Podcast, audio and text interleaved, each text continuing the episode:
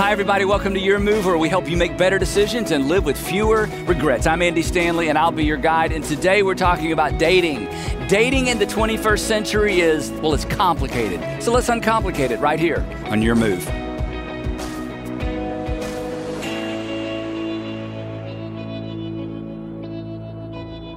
Today, we are actually in part four of a series that we've been in for the past three weeks, and this is part four of love dates and heartbreaks. And if you haven't been with us, or if this is the first time to tune in, this is a series for students who are dating, college students who are dating, graduate students, singles who are dating. If you are out of a marriage and you find yourself in this world where you're dating again and trying to figure out it's for you, if you're in a committed relationship or you're married, this is a series for you because we've discovered all kinds of cool things about how to make relationships, existing relationships, better. And as I've said, throughout the series, it's an opportunity for me to talk about something that breaks my heart. Because very few things break my heart like watching people make relationship decisions that undermine their relationships that undermine their current relationships or perhaps undermine a future relationship they don't, they don't even talk about. So it's love dates and heartbreaks. We've talked so far about love. We talked about Jesus' brand new brand of love, not the do unto others as you would have others do unto you, or love unto others as you would have others love unto you. A brand new kind of love where Jesus said, I want the love that you display and that you dispense on others to reflect the kind of love I have had for you. And when he said this, it didn't make a lot of sense to his first century followers, but after the crucifixion, it made all the sense in the world because he laid down his life for them. And he said, Now, when you think about loving other people, I want you to take your cue not from other people, I want you to take your cue from me. It's an as I have done unto you, you are to do unto others kind of love. So we've talked about love. We've talked about love, and today we're going to talk about dates. And I want to go ahead and give you the bottom line today of today's message up front in case you get lose interest or leave or your power goes out at home. And the bottom line is simply this. If you don't want a relationship, if you don't want a relationship like the majority of relationships, don't date like the majority of daters. If you don't want a relationship like the majority of relationships, if you don't want a marriage if you want a marriage in the future like the majority of marriages you've seen, in fact, one of the reasons perhaps you're putting off marriages is you've just never seen a good one. You've never seen one you wanted to be in because they all look like you would be stuck in them and you don't want to be stuck. Well, if you don't want a marriage like the majority of marriages, then don't date like the majority of daters.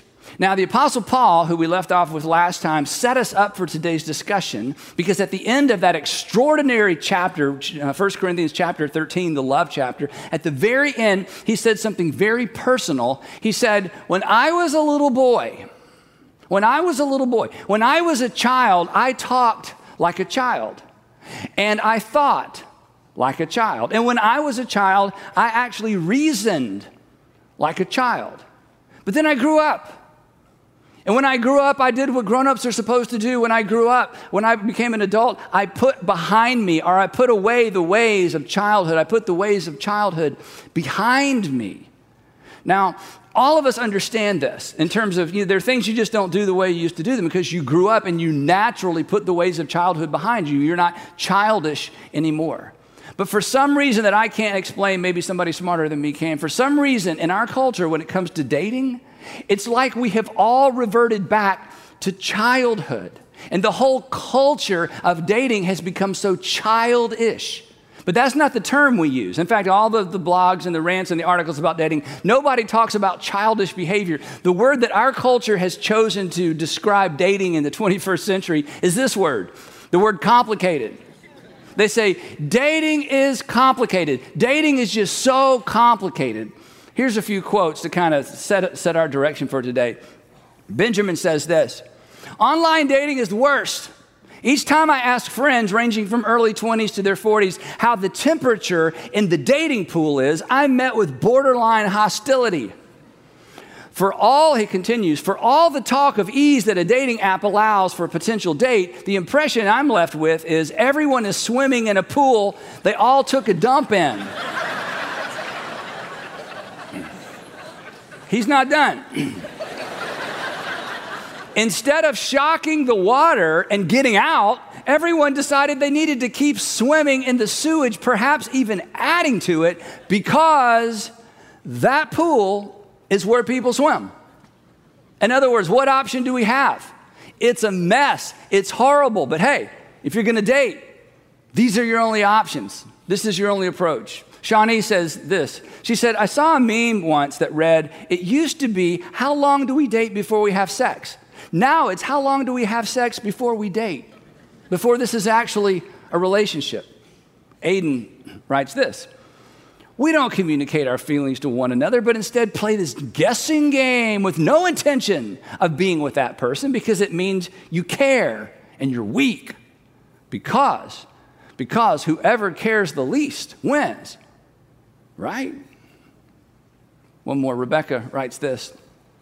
She says, I'm definitely as much to blame as any of the men I meet. I'm often unwilling to make space in my life a relationship needs in order to thrive. Maybe this will all change when I meet the right man, the right person.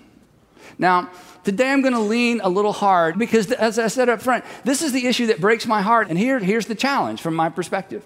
When you take something that's designed for an adult, when you take anything that's designed for a grown up and you hand it to a child, it appears to that child to be complicated. And as long as you, and as long as we, and as long as culture approaches romance and sexual attraction and relationships like a child, it will be complicated. But it's not actually complicated. Because children are naturally, I mean, what are children naturally? We, we were all one, we've raised them. Children are naturally impatient, self seeking, self centered, selfish, easily angered, easily distracted, ill mannered, rude. They want to be held until they don't. I want to get down now and go over there and do that right. They pout in order to get their way. So here's, you know, my advice.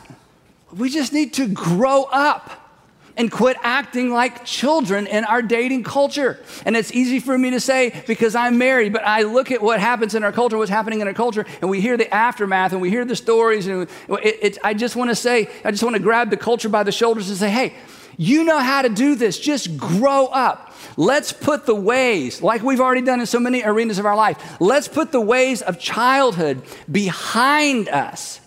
Because if you don't, it makes one of the most fascinating, powerful, extraordinary things in the world too complicated. It makes it all unnecessarily complicated. And I would say to people in our culture, and it makes you as an individual unnecessarily susceptible, susceptible to the right person myth.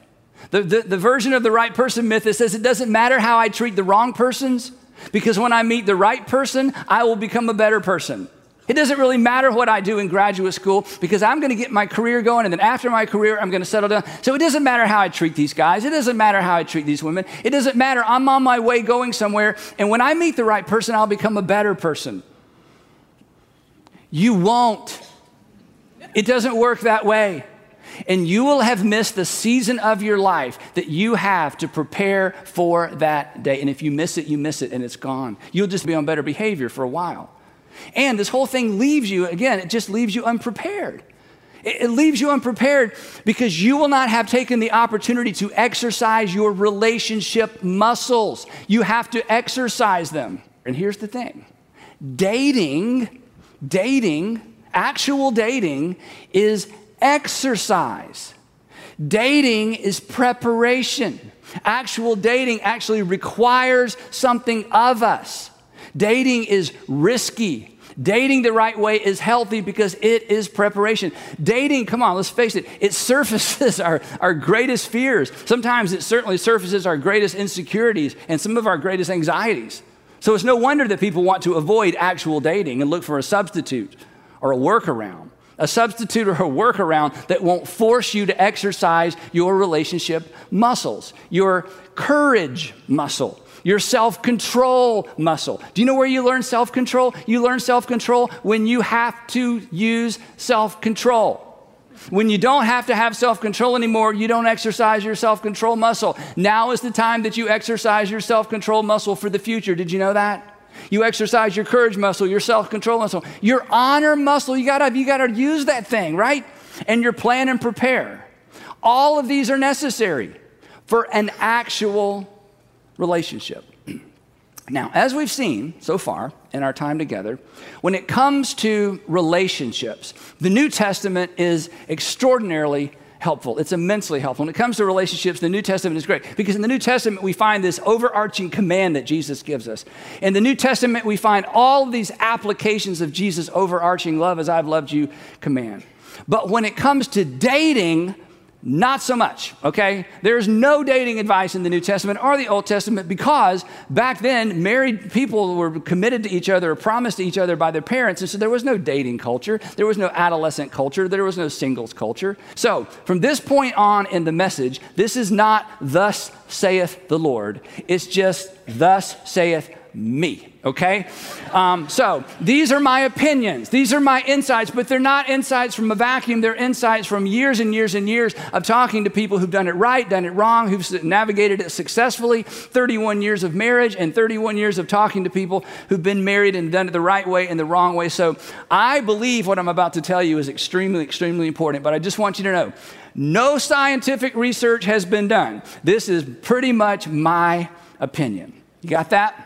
So I don't expect anyone to take any notes. Now, I got to lay the groundwork, and again, I said I was going to push a little bit, so I'm going to start um, with this. To, to, set the stage for these, uh, these five rules for dating, I, I need to say something to the ladies. Ladies, it is an embarrassing fact about men, and I'll just own this. It is an embarrassing fact about men and male nature that if we, that relationally speaking, if we don't have to, relationally speaking, not at work, not on the softball field, you know, not on the basketball court, but relationally speaking, if we don't have to, we won't.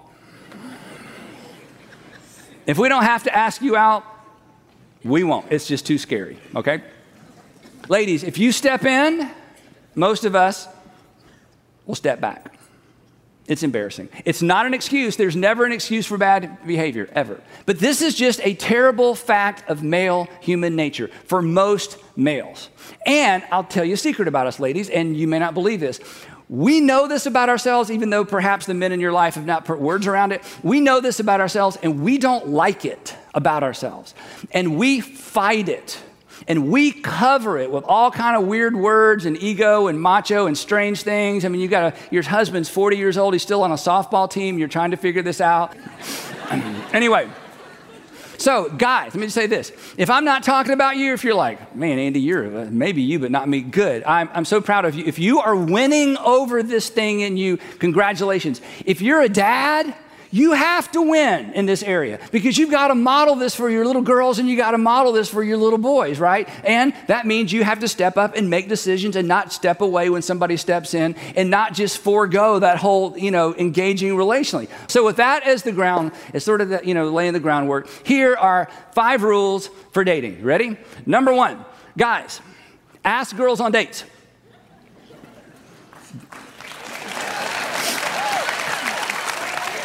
The guys are like, why are they clapping? Use the word date. I would like to take you on a date too. No more, hey, you want to hang out? hey, you want to do something sometime? Ladies, aren't you sick of that? It's like, yes, make a decision. Come on. Because men, again, and you know, that we don't do this on purpose. We, we, here's the thing clarity is honoring, clarity shows respect. Ask a girl, ask a woman to do something specific on a specific day at a specific time. To which, when I hear that, if I'm sitting where you are and I hear that, here's what I think as a guy. But that means like I have to plan exactly. You need to exercise your planning muscle. It's a muscle and you're going to need it, right? So, guys, ask girls on dates. So, I'm going to give you an example. And, and if you're, and ladies, if you're thinking, really, you have to give an example? Yes, because we're just. We're not that good at it. And guys, I'm going to give you an example that doesn't even use the word date, but you should not be afraid of the word date. It's, it's a good word. So it, it, here's what it looks like I have tickets planned to the Atlanta United match, something I'm interested in, next Wednesday specific. If you're available, because I'm going to give you an out, I would enjoy taking you. How's that? Let me go over it again. I thought ahead. Okay. Now, guys, let me tell you why this is a big deal. Because it has taken you weeks, maybe months, to get up enough courage to ask. Your, you know, your landing, your, your glide pattern is long and slow. You've taken all this time. You got your friends praying, you know, and everybody, you, you're ready. And then you make, and now she has, how much time have you given her? Zero time. So when you are prepared and you are specific, it honors her by giving her an option to decide. So be clear, work that courage muscle, work that clarity muscle, honor her with options. That way she can stall she can check her calendar. She has now the space and time that you've already had. This is how you honor a woman by asking her to do something specific. It's a big deal. You've had time to think and worry. Now she has time to think and worry and call her friends, and they're all going to pray, right? Got it? That's rule number one. These are, deep. I'm going to go slow. Ready? Rule number two ladies, agree to date. Don't agree to hang out sometime.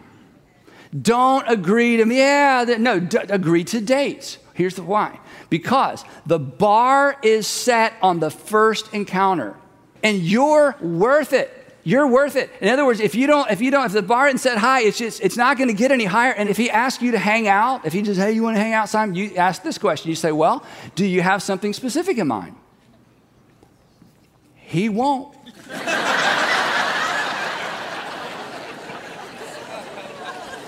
And if you say yes, he never will. It's just the way where most of us, many of us, are wired. And guys, if a woman pushes back and asks for specifics, listen, guys, come on. She's not being a, okay? Look up here. She's complimenting you. She's saying, you know what? I think you have the capacity to date. I think you have the capacity to plan. I think you have the capacity to show honor. So, ladies, rule number two don't bend and blend and pretend because you'll lose yourself in the end. And you may miss him, but Kelsea was right. You'll miss you more. So be who you are and allow us and give us the opportunity to rise to the occasion. We have the capacity. We're just not accustomed to being expected to rise to the occasion and rise to our ultimate capacity. Now, ladies, here's the thing. And I don't want to push too far on this because, again, but this is so important to me. I just want you to respect yourself and to never, ever, ever get accustomed to someone disrespecting you. We've all seen where that goes. We've all seen where that goes. We all see where that leads. And I just don't want you to do that. And at the very outset of a relationship, you have some influence as to how high the bar is set in terms of where this relationship is going. And guys, I'm just challenging you to say no, and it's in me too, to say no to your, to your childish ways and to grow up. Rule number three I shouldn't even have to put this up here. Don't ever mistreat anyone, even if they don't seem to mind being mistreated. Because you're not taking your cue from them or their previous girlfriend or their previous boyfriend or their previous relationship. If you are, listen, if you're a Jesus follower, I shouldn't even have to tell you this. Because if you're a Jesus follower, you are taking your cue from how God through Christ has treated you and he does not mistreat you. And so you have no right and you have no flexibility. There's no margin to ever mistreat anyone. And, and, to be specific as we think about the dating culture and what happens in the dating culture in 21st century, here's the thing don't lie. Don't lie. This is one of the basics, okay? Thou shalt not lie. This isn't rocket science. Don't lie unless, unless you're a liar. Then you can't help it. But are you a liar? You're not a liar, are you? No, you're not a liar. So don't lie. And don't mislead. Don't mislead. The, you know who misleads? Cowards mislead. And you're not a coward. So don't lie and don't mislead. The, the, the truth is this that truth, And this is hard for us, okay, because it's so uncomfortable. But I'm telling you, the uncomfortability of this dynamic, you are exercising a relationship muscle. That's what makes it uncomfortable. When you when you wear out wear out a muscle, it's uncomfortable. You're to wear out the truth muscle. You're to wear out the transparency muscle. You're to wear out the courage muscle. It's all preparation. It is okay. The truth hurts, I should say. Truth hurts less than betrayal hurtful truth, hurtful truth, you know, telling somebody the truth, it's actually honoring.